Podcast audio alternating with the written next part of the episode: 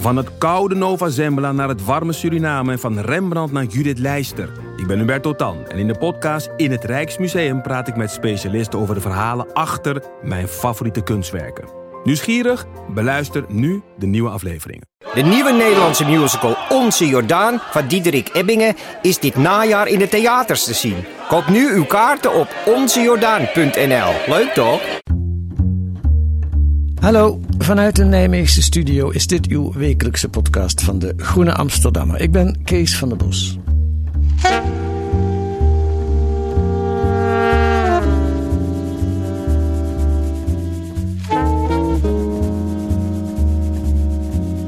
Sluiproute Brussel.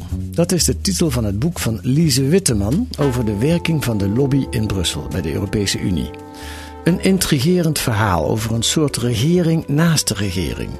Een groep ambtenaren, maar dan in dienst van grote bedrijven die machtiger zijn, nou vooral slimmer zijn en vaak beter zijn uitgerust dan nationale regeringen. Lise Witteman schrijft daarover deze week in De Groene. En ze is ook chef van het net geopende Bureau Brussel van het onderzoeksplatform Follow the Money. Welkom in de podcast, Lise. Dankjewel. Uh, omschrijf ik het zo goed, vind je, die lobby? Een soort regering naast de regeringen. Ja, zo zou je het wel kunnen noemen. Vooral omdat ze, ik zou het bijna noemen, een soort parlement naast de parlementen. Omdat ze uh, dichter bij de en beter bovenop de materie zitten dan helaas ons parlement. En dat, en dat is wat, wat mij betreft, hè, iedereen mag lobbyen wat hij wil, maar dat is wat mij betreft waar de crux zit en waar ook verbetering nodig is. Ja. ja, grappig dat je dat meteen zegt. Het is, het is niet zo dat je zegt lobbyen mag niet. Nee, dat denk ik niet. Omdat het bedrijfsleven beschikt ook over kennis en is natuurlijk van vitaal belang voor onze economie. Dus we moeten wel luisteren en kennis weten van hebben van wat er uh, speelt in het bedrijfsleven. Maar uh, daar voeg ik graag aan toe dat het wel een evenwicht moet zijn. We moeten ook betrokkenen horen vanuit maatschappelijke belangen. En daar ontbreekt het nog wel eens aan, helaas. Ja, je bedoelt, het, zijn het is een ongelijke wedstrijd. Ja, als je ook kijkt naar uh, bijvoorbeeld de ontmoetingen tussen de Nederlandse ambassade hier in Brussel, de zogenaamde permanente vertegenwoordiging, wat zij hebben met het bedrijfsleven. En je zet het af tegen het aantal ontmoetingen dat ze hebben met uh, spelers vanuit het maatschappelijk veld. Dan is de verhouding ongeveer, en dan is het nog, nou ja, dan reken ik het nog gunstig toe, uh, drie kwart tot een kwart. Dus drie kwart is bedrijfsleven en kwart is de rest. Ja, ja, ja.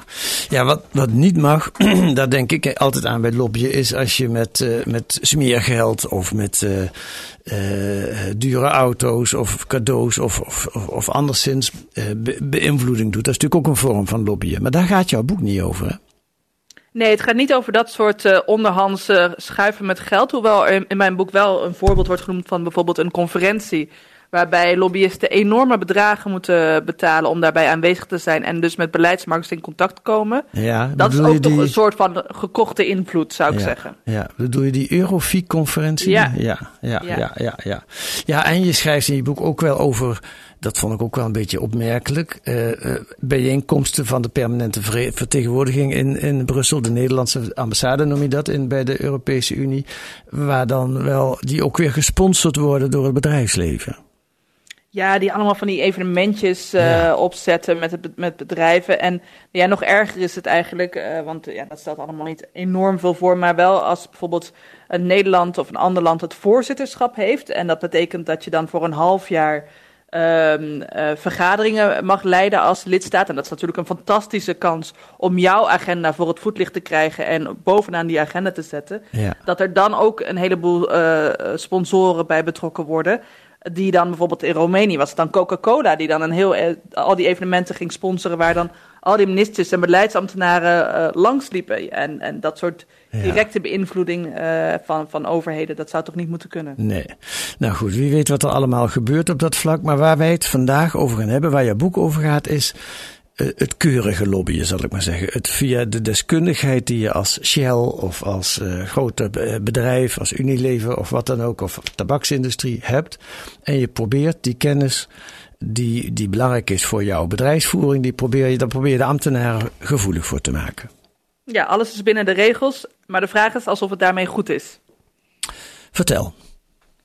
Mijn, ehm, wat ik heb gedaan in het boek is, uh, we weten allemaal dat er, dat er wordt gelobbyd en we weten allemaal dat het ook in Brussel gebeurt. Maar waar het altijd aan ontbrak, als we, als we daarover discussieerden, waren eigenlijk hele concrete voorbeelden van waarom dat dan erg is en waarom dan de crux zit en uh, wat de problematiek is. En wat Ja. ik heb gedaan is geprobeerd die discussie uit het abstracte te halen door zeven casussen eigenlijk Ja. helemaal uit te werken Ja. zodat je echt ziet, doordat je door de, zeg maar, eh, dat, die, die, dat Brusselse bos wordt ingenomen, waarom dat eh wringt. En waarom het dus, en waar, wanneer dan het parlement nog helemaal niet op de hoogte is, terwijl het bedrijfsleven precies weet waar ze moeten zijn, bij wie ze moeten zijn. En eh, dat de overheid hen daarin ook faciliteert, waardoor zij beleid kunnen beïnvloeden, terwijl ons parlement buitenspel staat. Ja. En dat Ja. is wat ik eigenlijk met het boek eh beoog te doen, die discussie eigenlijk van munitie te voorzien. Ja, ja, ja. Ehm, nou, laten we zo'n voorbeeld bij de kop nemen. Want je hebt inderdaad eh, een aantal voorbeelden helemaal uitgewerkt. Ik heb gekozen voor het voorzorgsprincipe. Eh, hoe dat ondermijnd is door een, eh, een nou, tientallen jaren lange lobby eigenlijk, op allerlei manieren. Vind je het goed om het daarover te hebben? Het was het hoofdstuk waar ik zelf inderdaad eh stampvoetend over door de kamer liep. Dus lijkt me een goed voorbeeld. Nou, dan heb ik een goede keus gemaakt. Laten we het even behandelen. Wat is het voorzorgprincipe? Ja, het is ook wel een ingewikkeld hoofdstuk. Dat gaat over, als je kijkt naar Europees verdragsrecht, dus eigenlijk de, de, de, eh, het recht rondom de Europese Unie, hebben wij in Europa een, het zogenaamde voorzorgsbeginsel. Dat eigenlijk zegt dat als beleidsmakers, Europese beleidsmakers, moeten kijken of zij nieuwe producten, bijvoorbeeld toegang tot de Europese markt verschaffen, moeten ze niet alleen maar kijken, nou zitten daar wel risico's aan verbonden, heeft, het wetens, heeft de wetenschap bewijs gevonden dat er misschien risico's zijn waardoor we dit product niet op de markt moeten toelaten. Maar ze moeten ook kijken, zijn er misschien risico's die wij nog niet goed kunnen overzien, maar die we toch alvast in acht nemen voor het geval dat. En dus eigenlijk een beetje bij twijfel niet doen. Dat Ja. is wat het voorzorgsbeginsel zegt. Ja. En dat is een verschil met bijvoorbeeld het eh, Amerikaanse recht, waar het echt onomstotelijk moet zijn bewezen, eh, of waar, waar eh, als, als zodra er, zolang er geen bewijs is dat een product schadelijk is, mag het gewoon toegang eh, tot de markt hebben. En dat eh, met soms als consequentie, dat jaren later blijkt natuurlijk dat er toch Ja. neg- negatieve consequenties zijn. Nou, dat hebben we dus in Europa beter eh, ondervangen op deze Ja. manier. En om het heel concreet te maken, we hebben het dan bijvoorbeeld over een bepaalde gifstof die in de landbouw gebruikt mag worden, mag worden om, om te spuiten op gewassen. Eh, Ja, en de, en de hele discussie tijdens eh, de, de, de, de onderhandelingen over het Amerikaanse handelsverdrag over bijvoorbeeld de chloorkip. Hè? Daar, daar Ja. zag je ook dat eh, verschil van mening. Ja, ja. Oké, nou dat lijkt me een, een verstandig principe. maar het bedrijfsleven was daar niet blij mee. Waarom niet?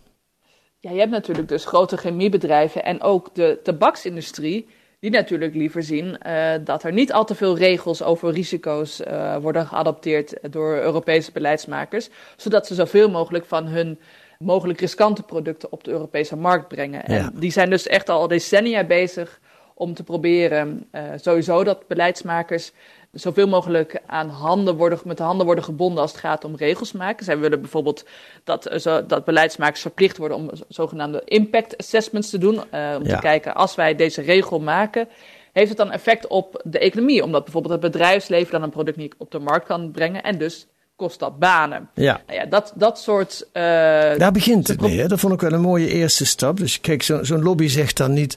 ah joh, laat ons nou gewoon dat gif spuiten. Dat gaat best goed of zo. Dat, is, dat zou een hele goedkope manier van lobbyen zijn. Nee, ze doen het veel slimmer. Ze zeggen, als je zo'n regel invoert...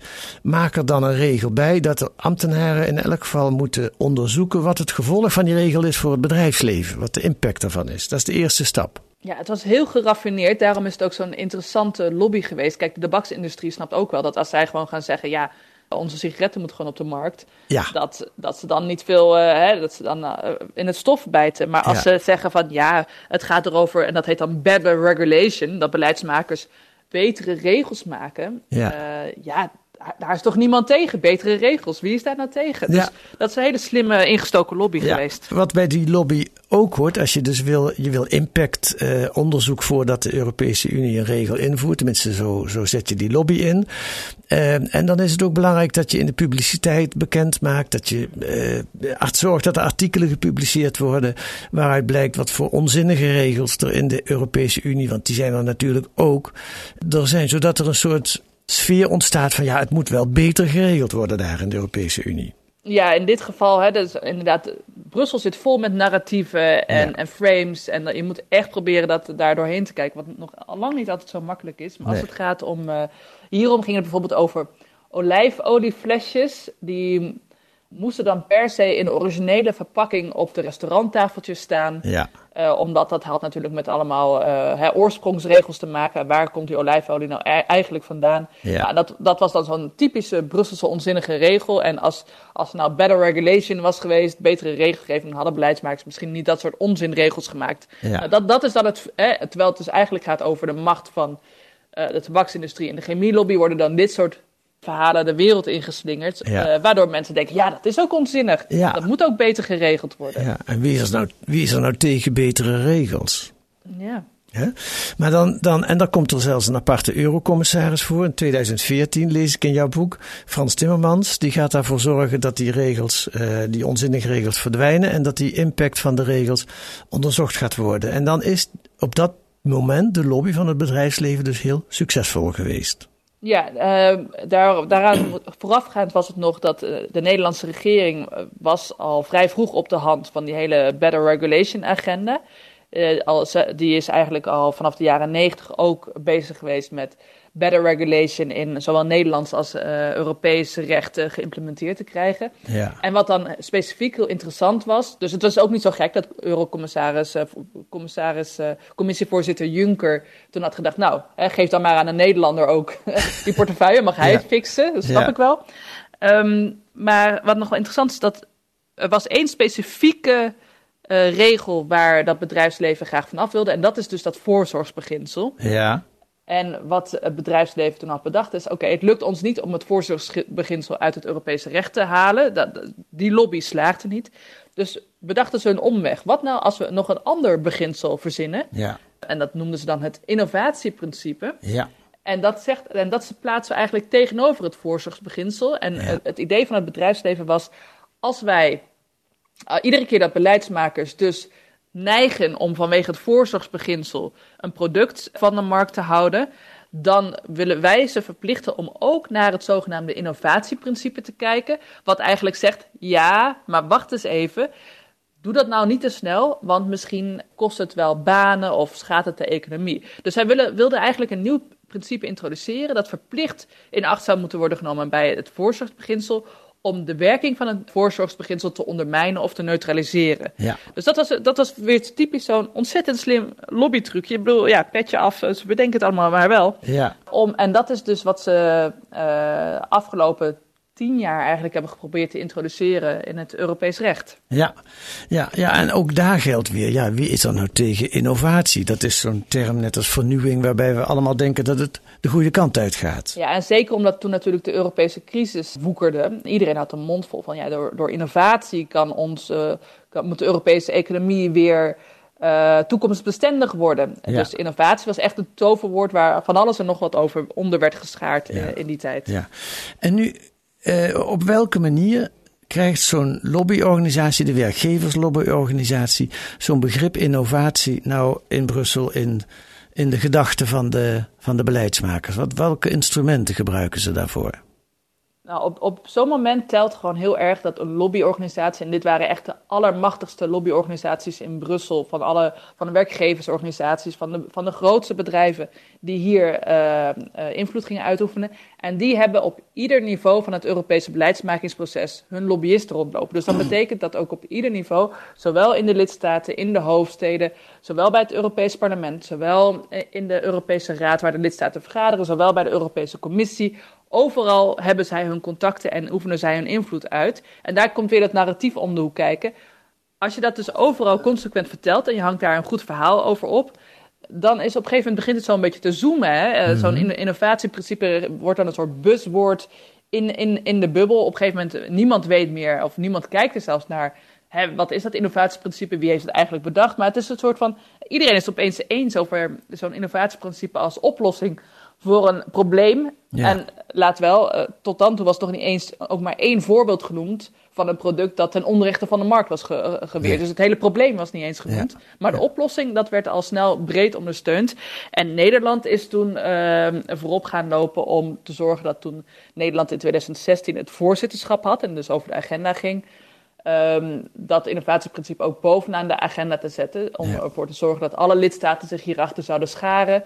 En ook de Europese Commissie opdracht zou krijgen om, dit, uh, om hier serieus werk van te maken. Ja, ja. En, en het bijzondere is dus dat je je, eh, en dan zeg ik je, maar dat heb ik het eigenlijk over Mark Rutte, echt op het hoogste niveau nemen mensen eh, het woord innovatie in de mond, gaan praten over, eh, daar moeten we voorzichtig mee zijn, dat is belangrijk.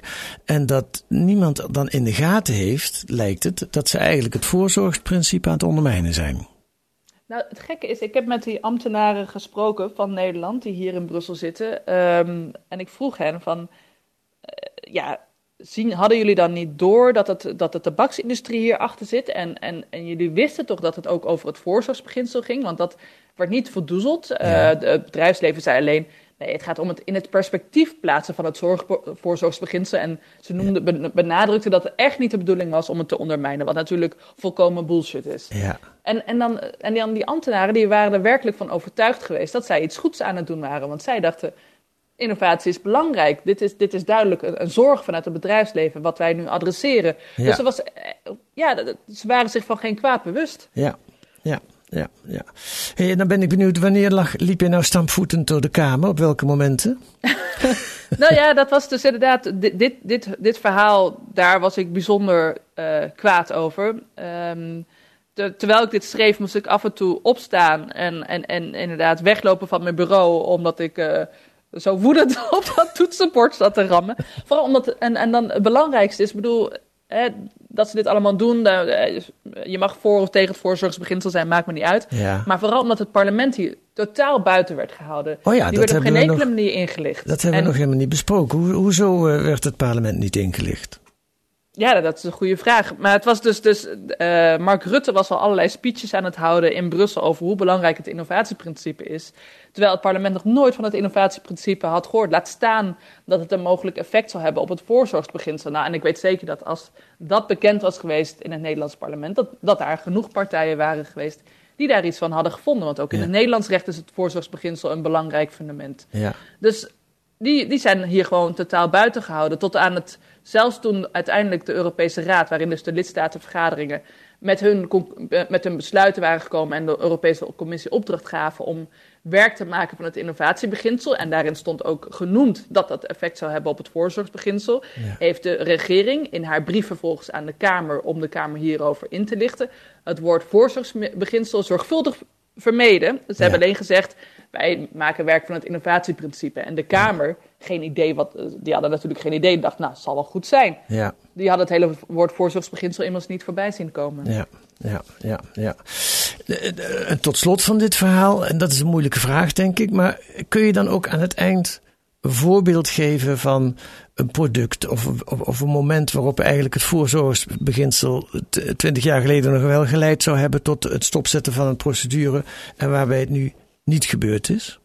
Nou, het interessante is, um, dus de Europese Commissie is vervolgens werk gaan maken van om dat, om dat innovatieprincipe een soort van onderdeel te maken van de handleiding voor uh, Europese ambtenaren, zodat ze daar uh, werk van gaan maken, maar nog wel in een soort van, dat hadden ze nog wel in een soort, uh, alleen in een soort verwijzende vorm gedaan. Dus ze hadden nog niet zo heel expliciet. Ze verwezen naar een rapport over het innovatieprincipe in die handleiding. Ja, Um, dus eigenlijk was die lobby, uh, dat was dan in 2018 toen dat uh, was gelukt, was nog niet helemaal af. Want dat moest eigenlijk nog veel explicieter om echt een effect te hebben.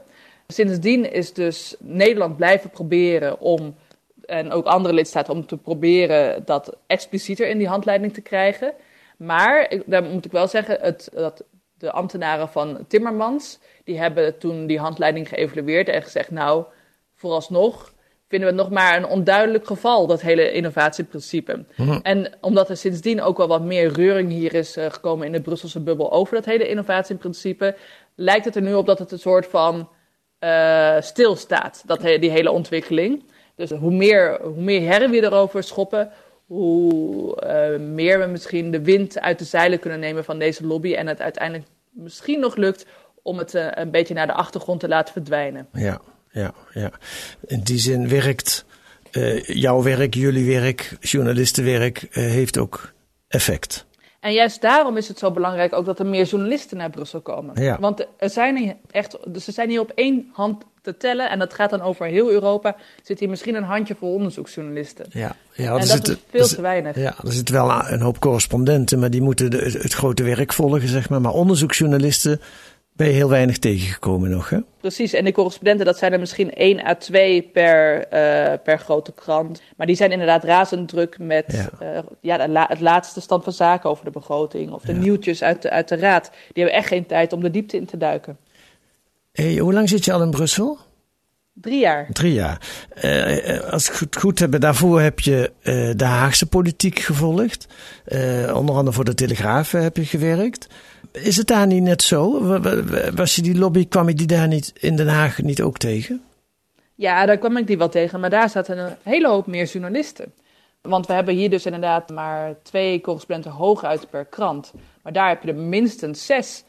Dus dat maakt natuurlijk wel dat, dat, dat er veel minder ruimte is om dit soort best wel impactvolle lobby's helemaal buiten het zicht te voeren. We hebben natuurlijk op een gegeven moment eh, de dividendbelasting gezien. Dus tuurlijk, Ja. het gebeurt ook eh, in Den Haag. Ja. Maar wat, wat mijn boek eigenlijk is, er zijn zeven van dat soort gevallen. Ja. Helemaal nooit dat er over is geschreven. Dus en, en minstens eh, zoveel impact. Dus dat is toch nog wel een verschil. ehm. Dat er in ieder geval journalistieke interesse is daar. Ja, het, het is een heel ongelijk speelveld. Er zitten, er zitten iets van 30.000 lobbyisten in Brussel.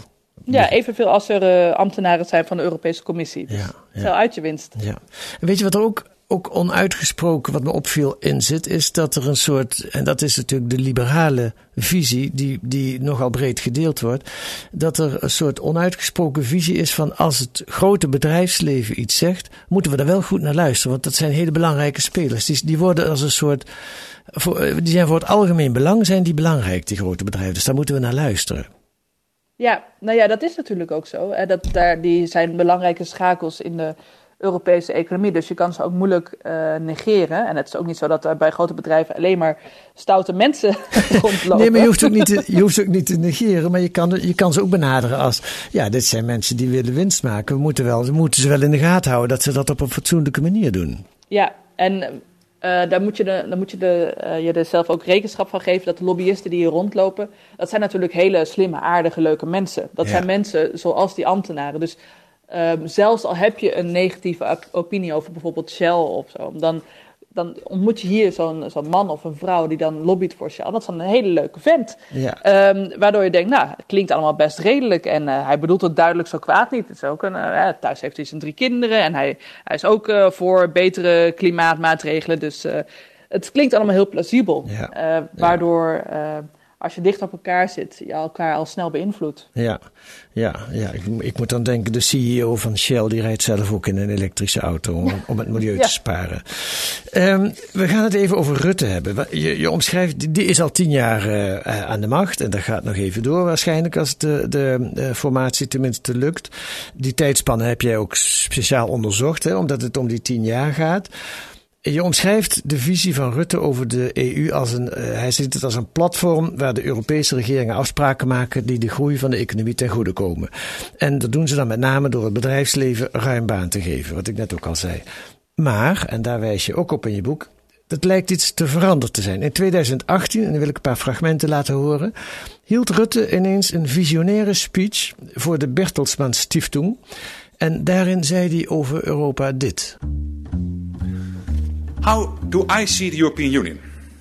In a single sentence, as a community of values and a partnership of 27 sovereign states that make each other stronger when a joint approach is needed. Een waardegemeenschap. En dat uit de mond van Rutte. En een- paar maanden later op het VVD-congres moest hij dat uitleggen aan zijn partijgenoten. En daar laat ik ook een stukje van horen. En ik wil met jullie delen dat ik zelf op beide onderwerpen mijn denken is verschoven in de afgelopen jaren. Laat ik beginnen met Europa. Tot een aantal jaar geleden keek ik naar Europa als, ja logisch, daar zijn we lid van. Maar heel, wat ik maar even noem, transactioneel. Je haalt eruit wat je erin steekt. Europa, zou ik zeggen, is markt en munt.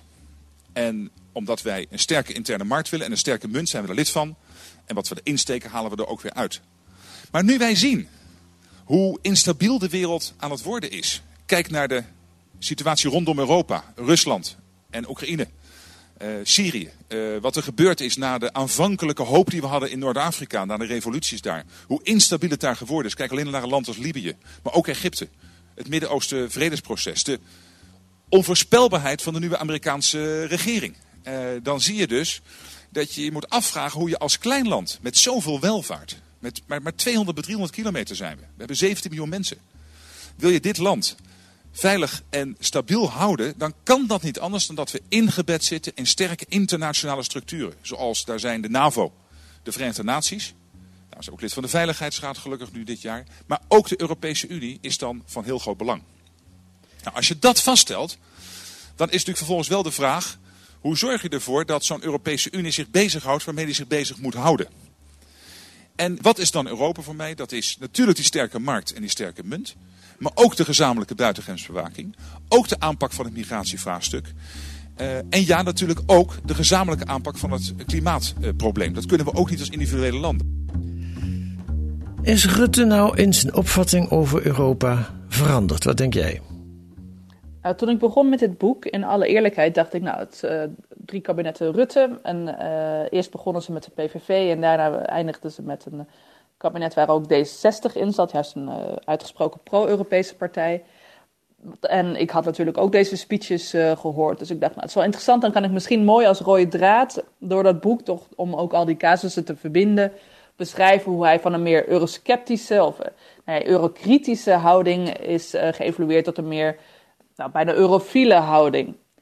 Um, dus zo ging ik eigenlijk het onderzoek in. Maar gaandeweg zag ik juist dat die als je kijkt naar het beleid dat Rutte heeft gevoerd de afgelopen drie kabinetten, en ik heb de regeerakkoorden onder de loep genomen en alle, alle documenten die de Rijksoverheid heeft uitgespuwd in die periode, dat er eigenlijk niet zo heel veel is veranderd. Er staan keer op keer op keer staan daar, bedoel zelfs al onder, onder, de, onder het eerste kabinet Rutte staat al dat Europa een waardegemeenschap is. Hmm. Het enige is, wat echt is veranderd, en, en ook als je kijkt naar hoe hij met dossiers omgaat, het is gewoon toch iedere keer die hele pragmatische, uh, bijna bedrijfsmatige benadering van materie. Hoe kunnen wij als Nederland hier optimaal van profiteren? Mm -hmm. uh, Brussel is voor de lidstaten, niet andersom. Dat heeft hij ook in een van die laatste speeches nog wel gezegd. Ja. En wat er wel is veranderd, is dat op een gegeven moment gingen natuurlijk de Britten eruit, de brexit. Je had een migratiecrisis. En Nederland, Rutte zag in dat hij, als hij het slim speelde best wel veel uh, kon bewerkstelligen op dat Europese niveau. Hm. Dat er daar best wel veel geregeld kon worden voor het bedrijfsleven, uh, voor zijn eigen land. Dus wat hij zich gaat inzien is, ja, ik kan natuurlijk met mezelf wel een beetje de hele tijd bokkig in een hoek opstellen als het gaat over begrotingsonderhandelingen of wat dan ook. Maar als ik nou in ieder geval een wat constructieve toon aansla, dus dan gaat het niet over het beleid, maar gewoon om de toon. Uh, en, en een soort van gewillig toon ten opzichte van de Europese Unie. En uh, alsof dat me dus constructief opstel. Dan kan ik eigenlijk een heleboel regelen uh, op dat platform. En dat, en dat kon hij al. Maar hij zag dat als hij zijn toon nog een beetje veranderde. dat hij zelfs nog wel meer macht naar zich toe kon trekken. En hij is dus eigenlijk over de jaren vooral handiger geworden in dat spel. Handiger geworden in zichzelf zo te positioneren. dat mensen hem, andere uh, regeringsleiders zien als een, als een goede vent. met wie je graag op Europees niveau zaken kan doen. Ja. En dat het, als je kijkt naar het beleid, de onderliggend, dat dat niet zozeer is veranderd. En wie dat op een gegeven moment ook doorkreeg, was D66. Rob Jette zei in 2019, rond de Europese verkiezingen, en ook Kaag afgelopen maand weer in haar schoollezing, mm -hmm. dat ze eigenlijk naïef zijn geweest. Dat Rutte wel mooie woorden heeft gezegd over hoe hij nu over Europa denkt. Maar dat als je kijkt naar de praktijk, dat er eigenlijk niet zoveel was veranderd. En, dat, en Kaag zei zelfs dat ze daar een soort van spijt van heeft. En dat ze graag in een volgend kabinet dat zou veranderen. Hm. Dus ik ben heel benieuwd wat dat uh, inhoudt dan. Ja, ja, tot nog toe horen we daar weinig over. Maar dat zou in de formatie ook nog best wel eens een belangrijke rol kunnen gaan spelen. Ik, kan het, uh, ik, ik zou het uh, graag zien, laat ik het zo zeggen. nou, we gaan het zien. Hey, en vorige week is uh, Bureau Brussel geopend. drie journalisten van Follow the Money. Peter Teffer, Jesse Pinster en jij bent chef du bureau. Alhoewel, ik geloof dat je dat niet zo genoemd wil hebben. Um, wat, wat gaat dat nou betekenen?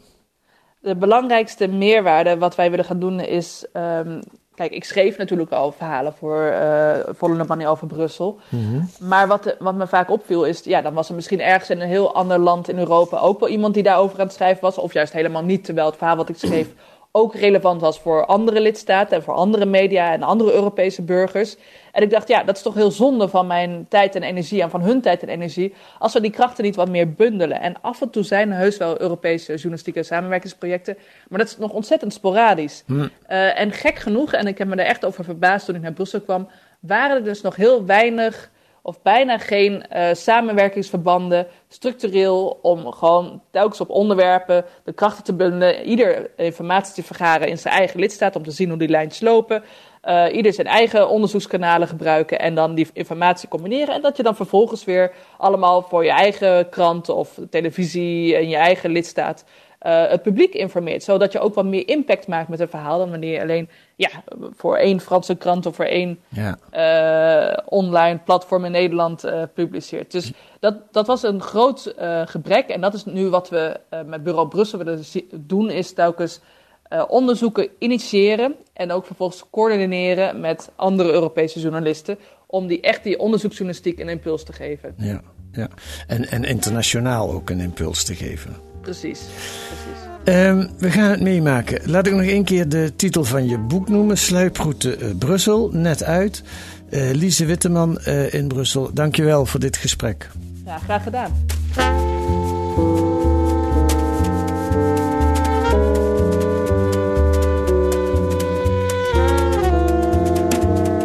Wat staat er nog meer in de Groene deze week? Een schokkende reportage uit het grensgebied van Polen en Belarus, waar vluchtelingen een speelbal zijn geworden van de politiek in die beide landen. En een pleidooi voor een linkse fusie. PvdA en GroenLinks moeten op zoek naar een gezagvolle bemiddelaar zonder ambitie. Nou, bijvoorbeeld een Piet Steenkamp, de man die het CDA voor elkaar kreeg. Dat kunt u lezen met een abonnement of een proefabonnement. Ga dan naar groene.nl. Daar wordt dat allemaal uitgelegd. Wilt u reageren op deze podcast, dan kan dat ook via de mail podcast.groene.nl. U kunt ook in uw podcast-app kunt u sterren geven of een korte recensie over deze podcast. Dat helpt ons weer aan meer luisteraars. Volgende week ben ik er weer met een andere auteur van een artikel in de Groene Amsterdammer. In deze podcast van de Groene Amsterdammer. Die deze week werd gemaakt door Misha Zaat, Zet Fazel en Kees van der Bos. En de muziek is A Tune for N van Paul van Kemenade.